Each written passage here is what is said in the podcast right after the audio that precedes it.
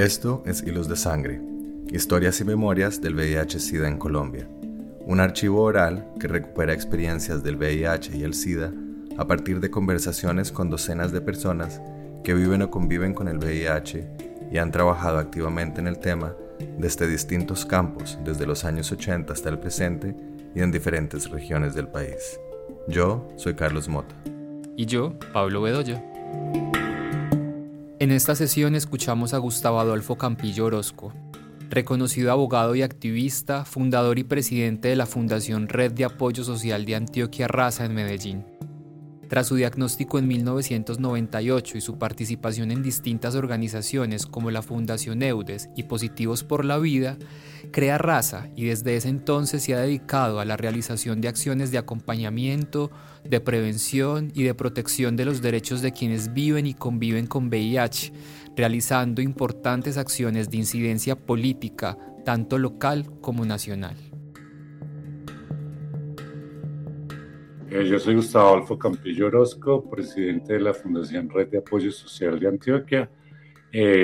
Todo el inicio de este tema parte desde el momento de mi diagnóstico en 1998, a través de buscar apoyo de algunas instituciones. Conocí la Fundación Eudes, pues no era la institución que yo consideraba que podía prestarme los mejores servicios.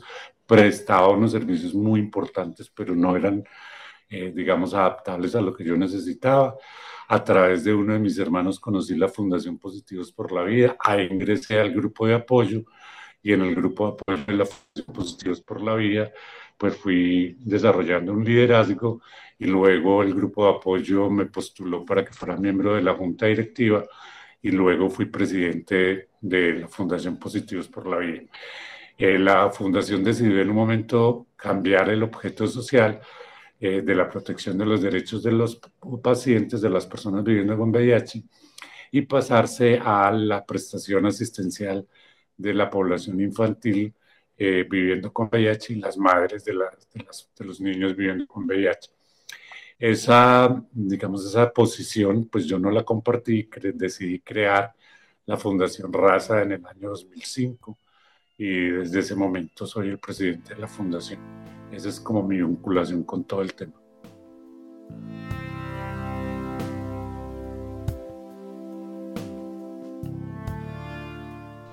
En el año de 1998, la garantía del goce de los derechos en salud para las poblaciones viviendo con VIH era muy limitada. De hecho, en el plan de beneficios ni siquiera existían los medicamentos antirretrovirales. Para el acceso a los medicamentos antirretrovirales y las pruebas de ayudas diagnósticas como carga viral y CD4, había que interponer mecanismos legales como las acciones de tutela. La prestación de los servicios era muy, muy limitada, no existían programas especiales, algunos médicos generales con cierto grado de experticia.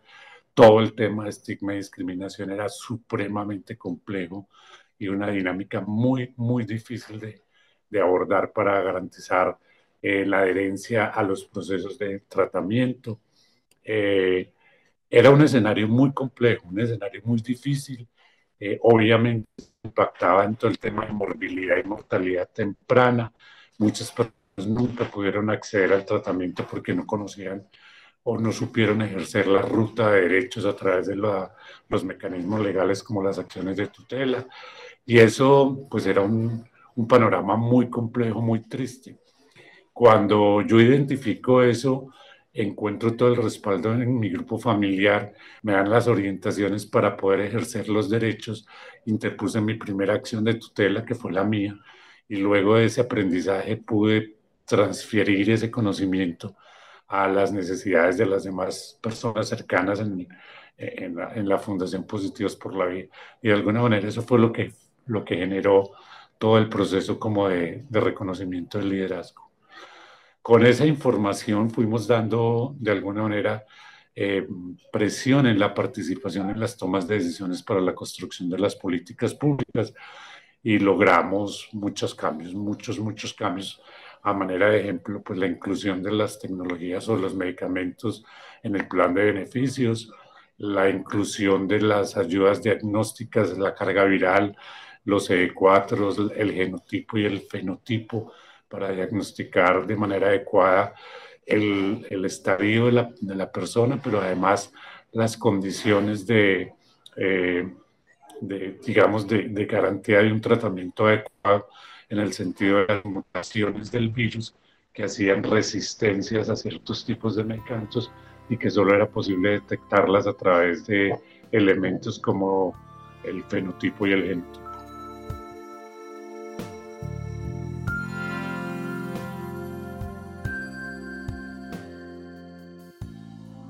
Cuando yo inicio, entonces, yo llego donde mi papá y le cuento que no me quisieron dar los medicamentos porque no estaban en el plan de beneficios. Mi hermano incluso trabajaba en la personería de Medellín, que es el estamento que protege los derechos de los ciudadanos, los derechos fundamentales.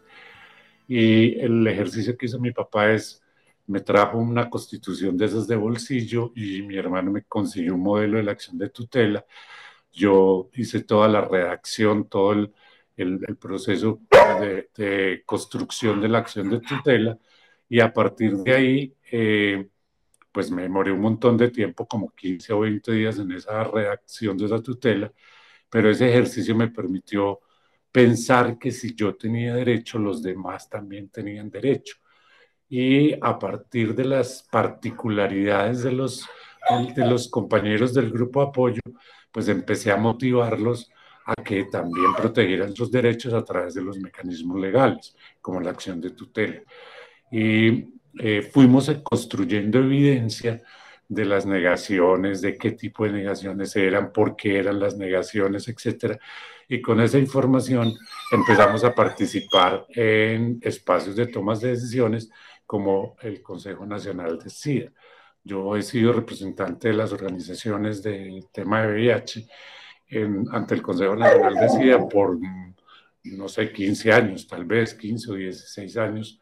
He sido el representante ante el Consejo, que es donde de alguna manera se plantean la construcción de las políticas públicas para el tema de VIH.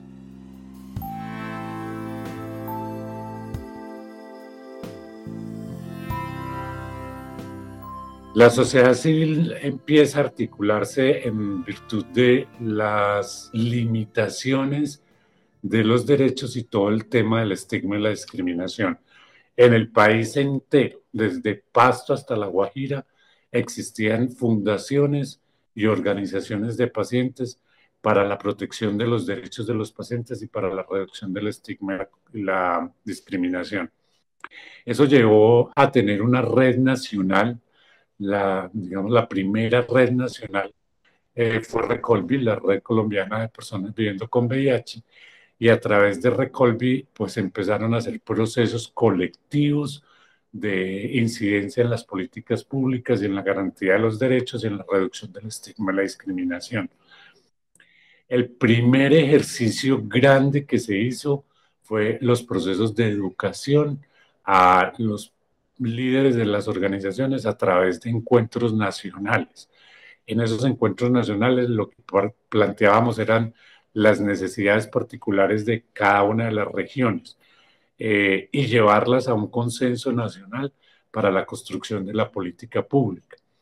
En ese consenso nacional logramos pues todo el tema de la garantía del derecho absoluto, es decir, VIH lo que hizo fue dinamizar las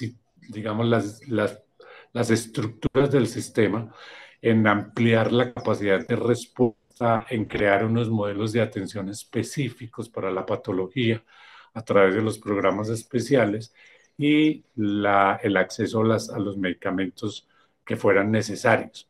Esa dinámica de alguna manera fue trasladada a otras patologías, ese conocimiento se trasladó a patologías como cáncer, renales, enfermedades huérfanas, etc. Y pues de alguna manera la dinámica de los actores líderes en VIH modificó toda la estructura del sistema. Las organizaciones no solamente atendían pacientes, sino que generaban información estadística, información de evidencia que permitía impactar en la construcción de las políticas públicas. Esa dinámica fue muy, muy determinante en los años de 95 en adelante, más o menos hasta el año 2010. En el año 2010 ya empieza un poco como a diluirse toda la incidencia en virtud de que de alguna manera ya estaba construida toda la dinámica del modelo de atención y que no era tan necesario la incidencia en la política pública y más bien dedicarse al tema de pues fortalecer la respuesta nacional a través de las organizaciones de la sociedad civil.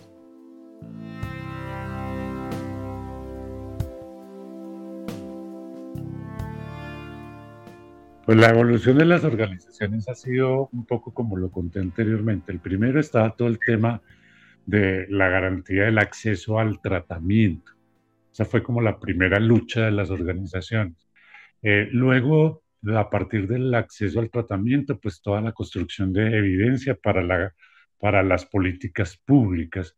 La Ley 1543 es un resultado de la incidencia de la sociedad civil en la construcción de políticas públicas. La Ley 1543 es el Decreto Ley del Marco Normativo de VIH. Todo el tema del desarrollo de la política pública de salud sexual y reproductiva en su componente de VIH ha sido construido desde la sociedad civil. Luego del escenario del acceso a tratamientos estuvo todo el tema de reducción de estigma y discriminación, los diagnósticos tempranos, todo el tema de participar en la respuesta nacional, es decir, las organizaciones de la sociedad civil han desarrollado las estrategias de los planes de intervenciones colectivas en los entes territoriales y todo el tema de tamizajes para el diagnóstico temprano y el acompañamiento en la navegabilidad de la ruta del sistema de salud. Entonces, el primer escenario fue un escenario de choque a través del marco legal, las acciones de tutela para garantizar el acceso al tratamiento. El segundo fue la construcción de un modelo de atención en salud que fuera integral y que garantizara todo el tema de calidad, de oportunidad, etcétera, en el modelo de prestación de servicios a través de un programa especial. Solo hay dos patologías en el país que tienen programas especiales de atención integral, VIH, que fue el primero, y renales. Operando realmente como programa de atención integral, solamente está el programa de VIH, y eso es un logro de la sociedad civil. Cuando se pretendió la construcción de los programas especiales, tuvimos una contrariedad con la Sociedad Científica de Infectología, la Asociación Colombiana de Infectología, porque ellos planteaban que los infectólogos eran los únicos que tenían el criterio, la habilidad y el conocimiento para atender la población viviendo con VIH. Y nosotros dijimos que eso generaba una barrera para el acceso, sobre todo en poblaciones dispersas donde no hay la posibilidad de tener un infectólogo, que pudiera ser médicos generales entrenados los que pudieran atender la patología como se había venido haciendo. Y logramos, por ejemplo, eso, que el programa de atención integral no requiriera de un médico súper especializado o súper especializado como el infectólogo, pero que tuviera un médico general, pero que tuviera todo el entrenamiento necesario para atender la población y garantizar con ello el acceso y la cobertura para no crear mayores barreras para el acceso. Luego de esa dinámica aparece todo el tema de las guías de atención en VIH, que las guías se construyeron también con toda la participación de las organizaciones de la sociedad civil. Es decir, la sociedad civil ha construido el modelo de atención en VIH, primero por lucha de marco de derechos y a través de las acciones de tutela, después en la construcción de las políticas públicas, en el modelo de prestación de servicios y en la guía de atención. También es la única patología que tiene una guía de atención que el marco normativo la define como de obligatoria referencia, porque las guías de atención, las guías clínicas de atención no son obligatorias. En VIH es de obligatoria referencia. Eso es muy importante. Y además de que es de obligatoria referencia, la guía de atención en VIH establece que debe ser revisada y actualizada cada 2 años por lo menos. Y eso también es exclusivo de VIH.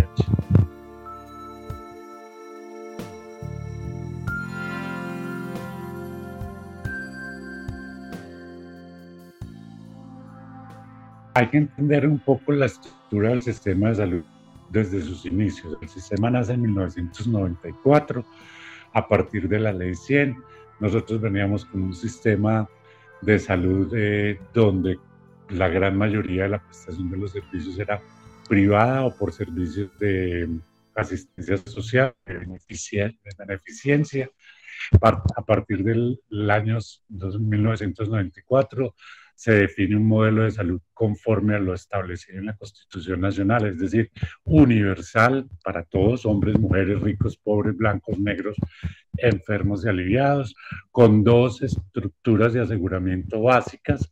Son varias, pero las más básicas son el régimen contributivo y el régimen subsidiado. En el régimen contributivo hay un aporte obrero patronal y en el régimen subsidiado solamente son subsidios del Estado a poblaciones pobres, vulnerables, que no tenían capacidad de aporte al sistema.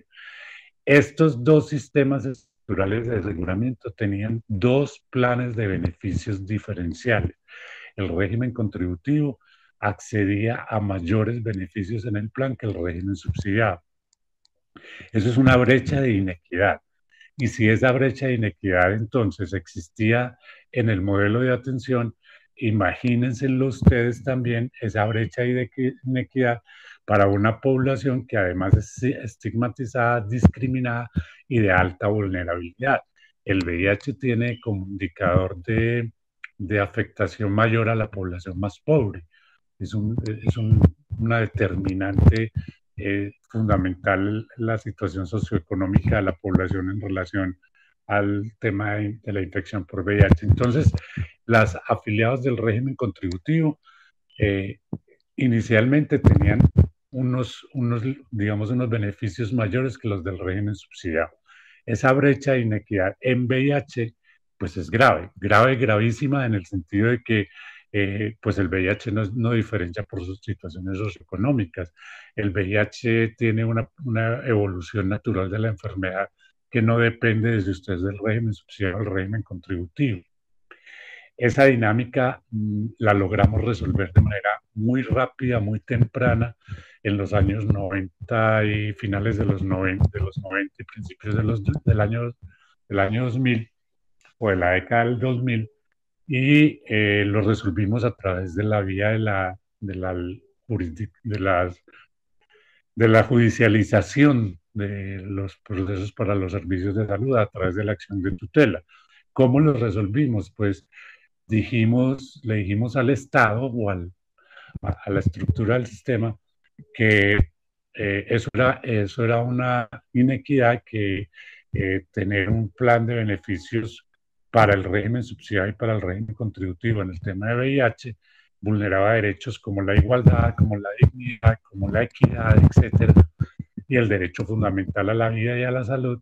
Y la Corte Constitucional, a través de jurisprudencia, múltiple jurisprudencia, determinó que definitivamente era así, que eso era una vulneración a derechos fundamentales, y planteó o determinó la igualdad de los beneficios en VIH. Eso presiona al Estado, porque el Estado no tiene los recursos para poder garantizar la prestación de los servicios en los modelos de contratación que se hacían en ese momento, que generalmente era por evento. Se prestaba el servicio y se facturaba. Entonces el Estado dice, no, tenemos que encontrar una salida para poder garantizar el derecho fundamental a la población viviendo con VIH.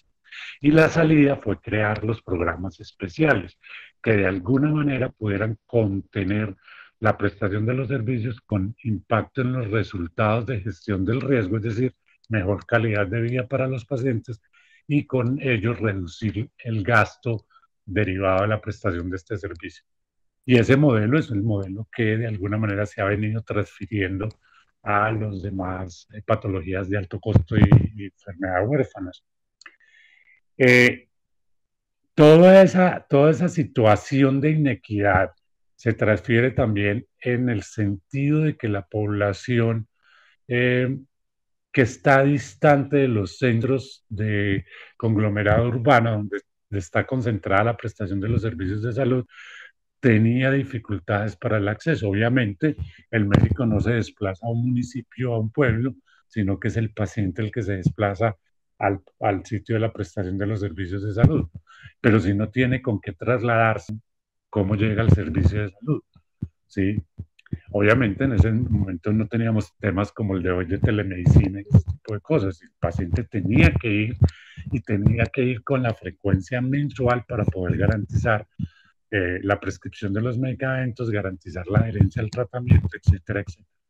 Pues los recursos de las acciones de tutela nos permitieron que se incluyera el transporte, el hospedaje y la alimentación dentro del plan de beneficios para la población que tiene que desplazarse de un lugar distinto al de su residencia para acceder a los servicios de salud. Ese tipo de situaciones, ese tipo de acciones que han modificado estructuralmente la administración del sistema de salud o la operación del sistema de salud han sido derivadas de las organizaciones de VIH y de la sociedad civil organizada en VIH.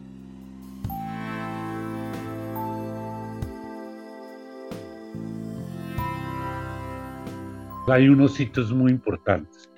El primero de ellos es reconocer el VIH como una patología de interés en salud pública. Eso sucede en el año de 1994-95. A partir de ahí, pues el reconocimiento de una patología de interés en salud pública, eso tiene una dimensión en toda la, digamos, la articulación para la respuesta a la condición de salud pública. Aparece entonces en el año de 1997 el Decreto 1543, que es la ley de VIH, donde se habla de la no discriminación, del derecho al tratamiento, donde se habla de no exigir pruebas para ingresar al trabajo, a los centros educativos, etcétera, etcétera, donde se habla incluso de la penalización por la transmisión del VIH de las personas que conozcan su diagnóstico, de la responsabilidad de contar el diagnóstico al personal de salud. Este es un hito muy importante. Primer hito, cuando se reconoce VIH como una patología de interés en salud pública, el marco normativo que le da unas garantías a las personas viviendo con VIH, que es la ley, el Decreto Ley 1543 de 1997. Luego aparece en el año 2004 las guías de atención y el modelo de gestión programático para la aplicación de esas guías, que es otro hito muy importante, donde se incluyen todas las tecnologías en salud necesarias para la atención del VIH en ese año de 2004. Creo que son los tres hitos más importantes de toda la línea histórica del proceso de VIH.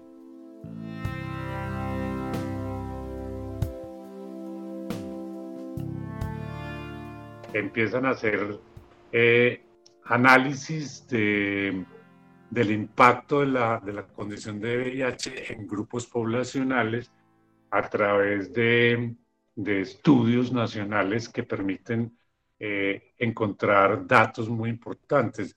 Las tasas de prevalencia, por ejemplo. Entonces, las tasas de prevalencia en la población de hombres que tienen sexo con hombres. Si en la población general la tasa de prevalencia es inferior al 2%, en la población de hombres que tienen sexo con hombres la tasa de prevalencia es superior al 17%. Entonces, el esfuerzo de respuesta tiene que enfocarse donde mayor impacto tenga, y donde mayor impacto tenga es donde mayor prevalencia hay.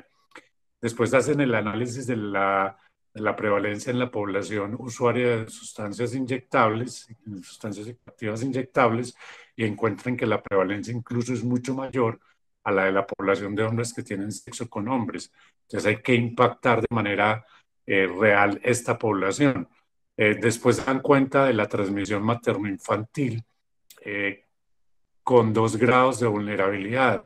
El de la madre, como de alguna manera un sujeto pasivo en la adquisición de la infección, en el sentido de que la infección generalmente le llega a su casa por las condiciones mismas digamos, de las concepciones sociales, de las masculinidades sociales y del machismo, y que además esa vulnerabilidad de la mujer, que no está buscando, pues que no tiene más prácticas sexuales de riesgo, sino su propio matrimonio, se transfiere a un menor que pues va a vivir toda la vida con VIH. Entonces hay que focalizar.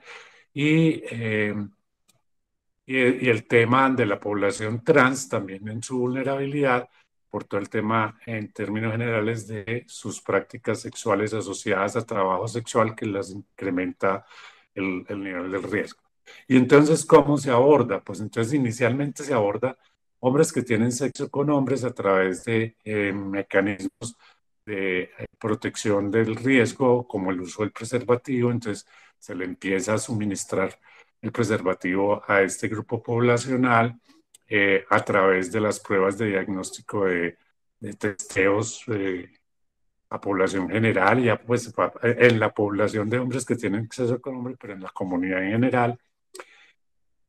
Luego con el de usuarios de sustancias inyectables, entonces empiezan a crear todo un protocolo de seguridad para el uso adecuado de los elementos para el consumo de la sustancia, como el suministro de jeringas, mitigación del daño, centros de acogida, etcétera, etcétera.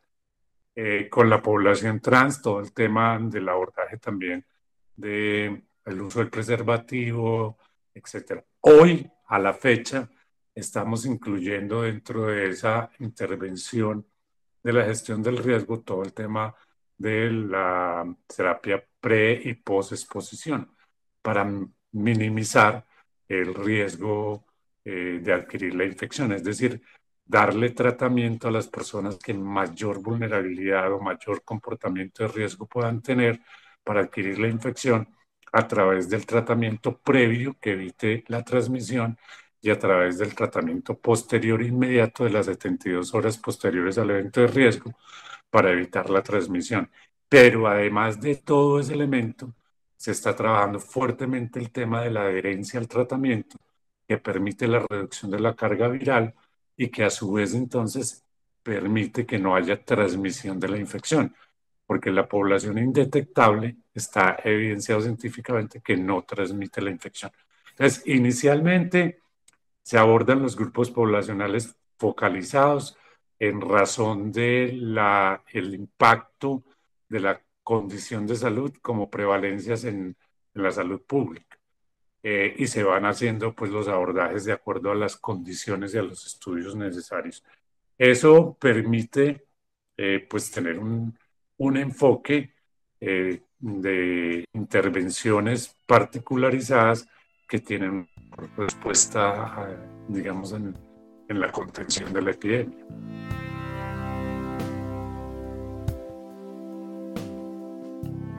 La adherencia es un tema determinante en el abordaje de la calidad de vida de las personas viviendo con VIH y en la contención de la epidemia. Las personas viviendo con VIH que son adherentes al tratamiento logran reducir el nivel de carga viral o la cantidad de virus circulante en sus torrentes sanguíneos y en sus líquidos seminales o en sus fluidos seminales que pudieran generar la transmisión de la infección.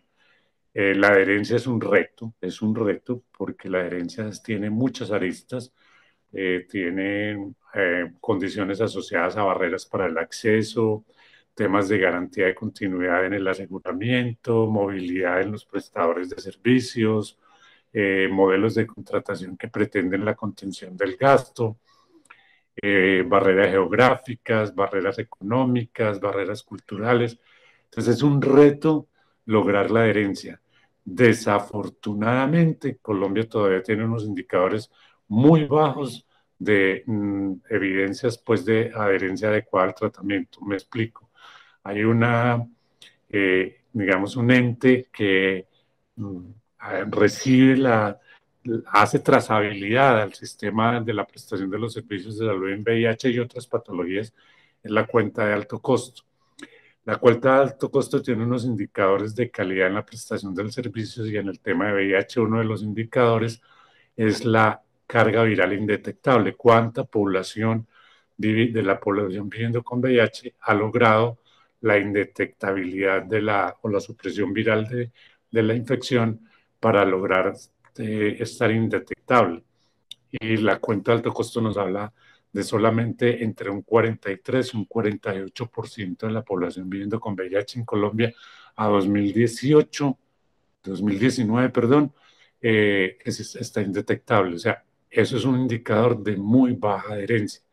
Pero la adherencia, como lo digo, está asociada a múltiples aristas. Hay todavía un reto muy grande que hay que trabajar para lograr reducir las barreras, generar gestión de riesgo, es decir, que busquen a la persona que no está siendo adherente, que se le presten los servicios de tal manera que pues pueda acceder de manera oportuna al tratamiento y lograr la adherencia. La adherencia es el mejor mecanismo de evitar el avance de la epidemia o la propagación de la epidemia. La adherencia definitivamente es la herramienta más adecuada que tenemos hoy en día para lograr contener la epidemia. Pero hay que generar muchas acciones para lograr, pues hay muchas aristas que hay que impactar para poder lograr la adherencia adecuada. Es increíble que el año 2019 solo tengamos un indicador de entre el 43 y el 48% de carga viral indetectable. Eso habla muy mal, no solamente del sistema de salud como tal, porque no están gestionando el riesgo del paciente, sino también en temas asociados a estigma, discriminación, por qué no van los pacientes a los servicios de salud, las barreras sociales, económicas y culturales que eso conlleva a la pérdida de la adherencia. Hay mucho por hacer, porque teniendo un servicio y una garantía del derecho como la que tenemos hoy en día, no tener unos mayores índices de adherencia, por lo menos cercanos a la meta del 90% de indetectabilidad que se propone a través de ONUSIDA en el Programa Mundial de VIH, es muy deplorable. Si no hay adherencia, pues obviamente no hay indetectabilidad, y si no hay indetectabilidad, pues obviamente el riesgo de la contención de la epidemia sigue siendo muy alto. Las personas indetectables, es decir, aquellas personas que tienen una supresión de la carga viral adecuada, que tienen un control adecuado de la patología, no son transmisores de la infección. Y eso se evidencia en dos líneas, pues la evidencia de la muy reciente evidencia científica que permite garantizar que al no haber suficiente carga viral en los fluidos corporales que hacen la transmisión de la infección, pues no se logra la infección. Para lograr la infección se requiere que haya un volumen de cantidades de virus lo suficientemente alto para que sea efectiva la transmisión de la infección. Hay que recordar que no todas las prácticas o las situaciones que pongan en riesgo se pongan en riesgo para la transmisión de la infección son efectivas. La efectividad de la transmisión de la infección en un estado natural, sin supresión de carga viral, es decir, sin estar indetectable, es aproximadamente el 30%. No todas las veces que se tenga una relación sexual con alguien que vive con VIH, que tiene carga viral alta y que posibilita la transmisión, va a ser efectiva. Si ese 30% además lo reducimos a un nivel cero por la adherencia al tratamiento, logrando la indetectabilidad de la carga viral, pues es el mecanismo. Y se prueba en personas que tengan relaciones de riesgo y se prueba en el control de la transmisión de la infección materno-infantil, de la infección de la transmisión vertical de la madre al bebé. Cuando la madre tiene carga viral indetectable, el parto incluso puede ser por vía natural y sin ningún riesgo.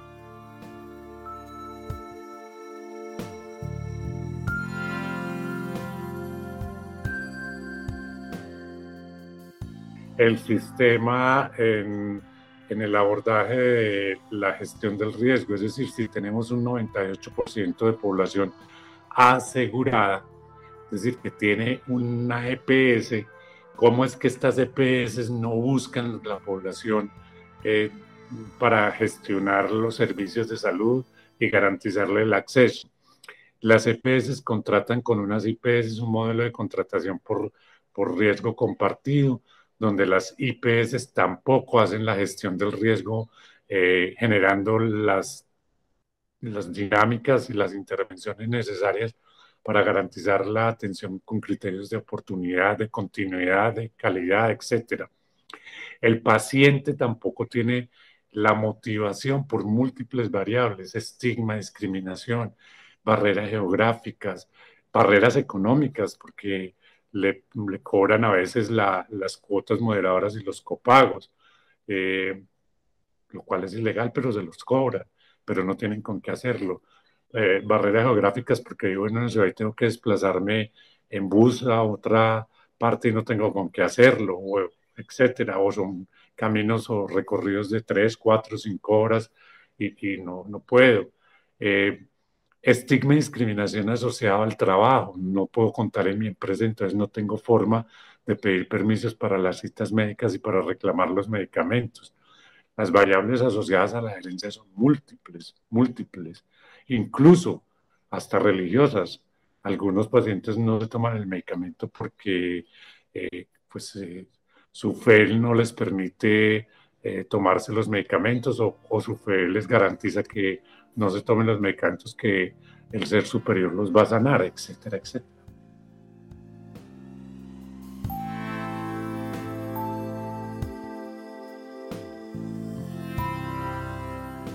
El PrEP inicia, pues es decir, la investigación clínica inicia en Europa y en Estados Unidos. Colombia no tiene recurso financiero para garantizar el suministro de la terapia en PrEP y en POS. Están incluidos el POS para grupos poblacionales como trabajadoras sexuales, riesgo biológico, es decir, personal de salud, riesgo ocupacional, en el cual se incluyen los trabajadores sexuales. Pero el acceso al POS es muy difícil, la terapia post-exposición es muy difícil, la estructura está definida en la guía y en el modelo de gestión programática. Me explico, todas las unidades de atención de urgencias del país deben tener un kit de emergencia para riesgos en salud sexual y reproductiva y violencias sexuales. Todos. Si uno hace una confrontación a través de una veeduría, nosotros hicimos ese ejercicio de verificar cuáles IPS, cuáles prestadores de servicios de salud con servicios de urgencias tenían el kit post-exposición para VIH y otras patologías, pero en el caso de VIH. Y ninguno tenía kit post-exposición completo de acuerdo al protocolo establecido para la atención de situaciones de emergencia para el riesgo de VIH por violencias o por riesgos ocupacionales o no ocupacionales. Es decir, no se cumplen los criterios de la norma. No había ningún operador con los recursos. En relación al PRE, es muy claro que estamos implementando apenas el modelo, que apenas estamos montando la estructura de capacidad de respuesta, pero es muy satisfactorio que ya quedó incluido en las guías de atención. Está incluido el modelo de atención PrEP para grupos poblacionales de situaciones de riesgo, pues de mayor evidencia en el riesgo, y pues vamos avanzando en el modelo. Hay un ejercicio piloto que se desarrolla en Bogotá, Cali, Barranquilla y Medellín para el acceso al PrEP. No está incluido aún en el plan de beneficios. Está en la guía, pero no está incluido en el plan de beneficios.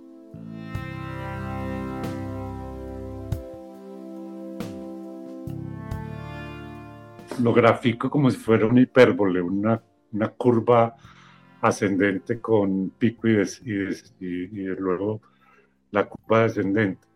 Inicialmente no había nada, pues obviamente no había nada, no había ni recursos para financiar las tecnologías necesarias, ni capacidad resolutiva, ni personal idóneo, etcétera. Esa dinámica pues generó muchas pérdidas, muchas muertes tempranas, pero a su vez generó una movilización social muy importante que llevó a que se construyera un marco normativo como el Decreto Ley 1543 de unas garantías para las personas viviendo con VIH y una obligatoriedad del Estado. Del marco teórico de la ley a la aplicabilidad de la ley transcurrieron muchos años, desde 1997 hasta el año 2004, donde se logran incluir todas las tecnologías. ¿Qué significa esto? Significa que antes de eso, pues habían tratamientos antirretrovirales, pero terapias incompletas. Las medicinas entraban al país, tenían registro sanitario, pero no se incluían en el plan de beneficios. En 1998, muchos años después de la primera infección que fue en 1983, en 1998 ni siquiera había antirretrovirales incluidos en el plan de beneficios. Para acceder a los antirretrovirales y a la carga viral no había otro camino diferente que la judicialización, que la vía de la acción de tutela. En el año 2004, al contrario, yo creo que llegamos a una cúspide en esa curva donde está todos los medicamentos que se requieran, que tengan registro sanitario en Colombia, todas las ayudas diagnósticas necesarias, carga viral, CD4, fenotipo, genotipo, etcétera. En la construcción del programa de atención integral, las guías de atención integral, el modelo de gestión programática, todo eso sucede en 2004.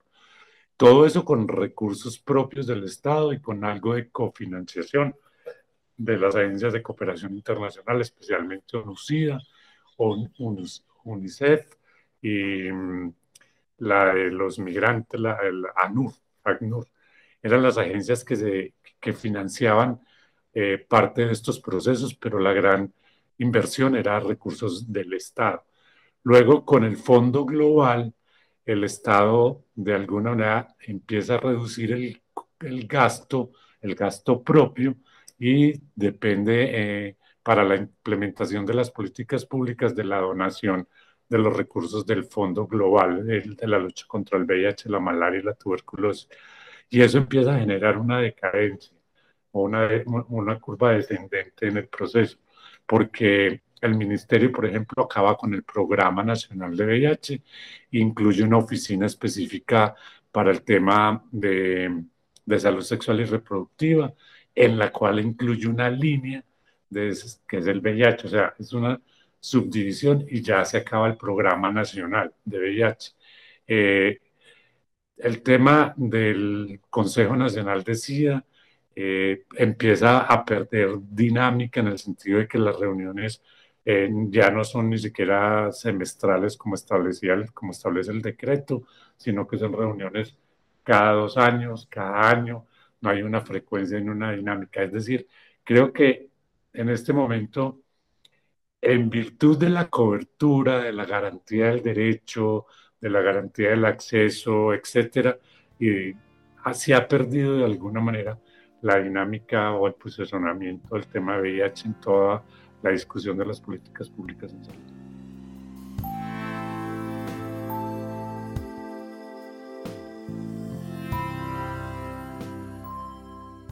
No creo que en este momento pudiera ser un momento de hito, no tengo la garantía, pero el hecho de que en las guías de atención integral actualizadas a la fecha se tenga todo el tema del PrEP, todo el tema del POS, todo el tema, pues la pre y la posexposición, todo el tema del condón femenino. Es decir, creo que estas guías también van a ser un hito, pero hay que esperar a ver cómo va a ser la implementación, cómo se va a lograr los objetivos planteados en la guía. Para mí, hasta la fecha, son 3 hitos importantes. Obviamente, la Ley 100, en 1994, el Decreto Ley 1543 del 97 y la Resolución 2406 del año 2004, que son las guías de atención y el modelo de gestión programática.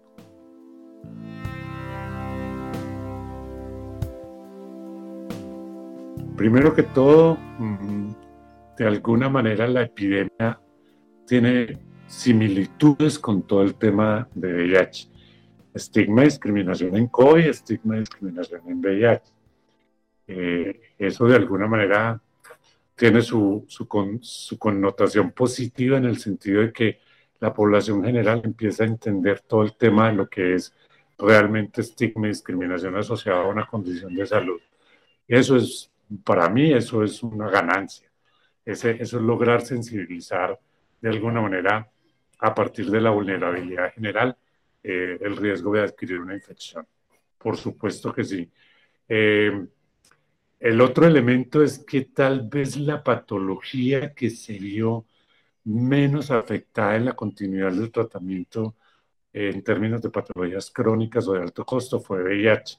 ¿Por qué? Por lo mismo, por el modelo de gestión programática que tenemos a partir de los programas de atención integral. La gran mayoría de las patologías crónicas y de alto costo tenían sus bases de datos desactualizadas, VIH no. En VIH implementar las políticas de continuidad de la atención a través de la telemedicina, el despacho domiciliario, los medicamentos, etc. De alguna manera esa infraestructura ya estaba montada y fue muy fácil para garantizar la continuidad de la atención en la población viviendo con VIH. ¿Cuál fue la brecha? La brecha fue las herramientas digitales para poder acceder a la telemedicina y a la telesalud, que de alguna manera pues, también se resolvió con el tema de que no todo era a través de plataformas de conectividad, podía ser también telemedicina por llamada telefónica y eso amplió la cobertura.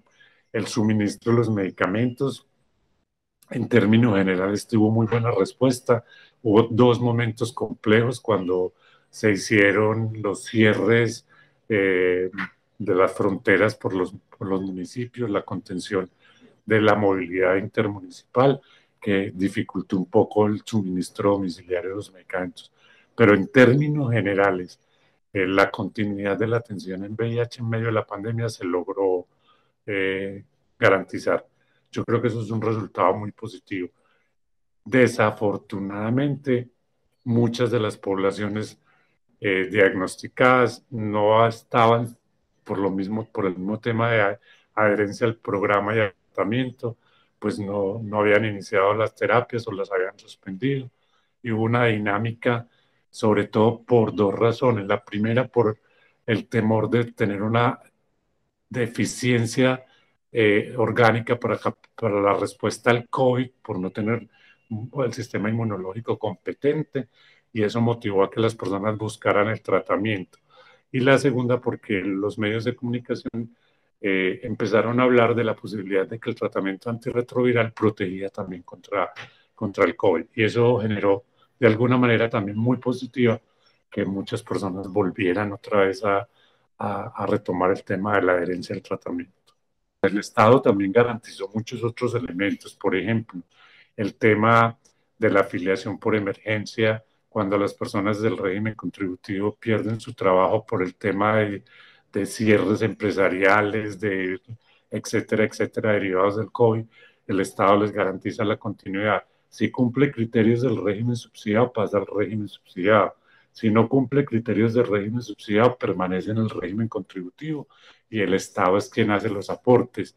Eso es un elemento de garantía de continuidad muy importante. El otro tema del PRAE, que es los recursos económicos que se le otorgan a los empresarios para subsidiar la nómina y conservar el empleo. Es que conservar el empleo es acceso a los servicios de salud, ¿sí? Es decir, creo que hay muchos elementos positivos en medio de esto, pero el tema de VIH asociado a COVID tiene reducción de un discurso social para la reducción del estigma y la discriminación y la garantía de la continuidad del tratamiento por la estructura de los modelos de atención que tenemos.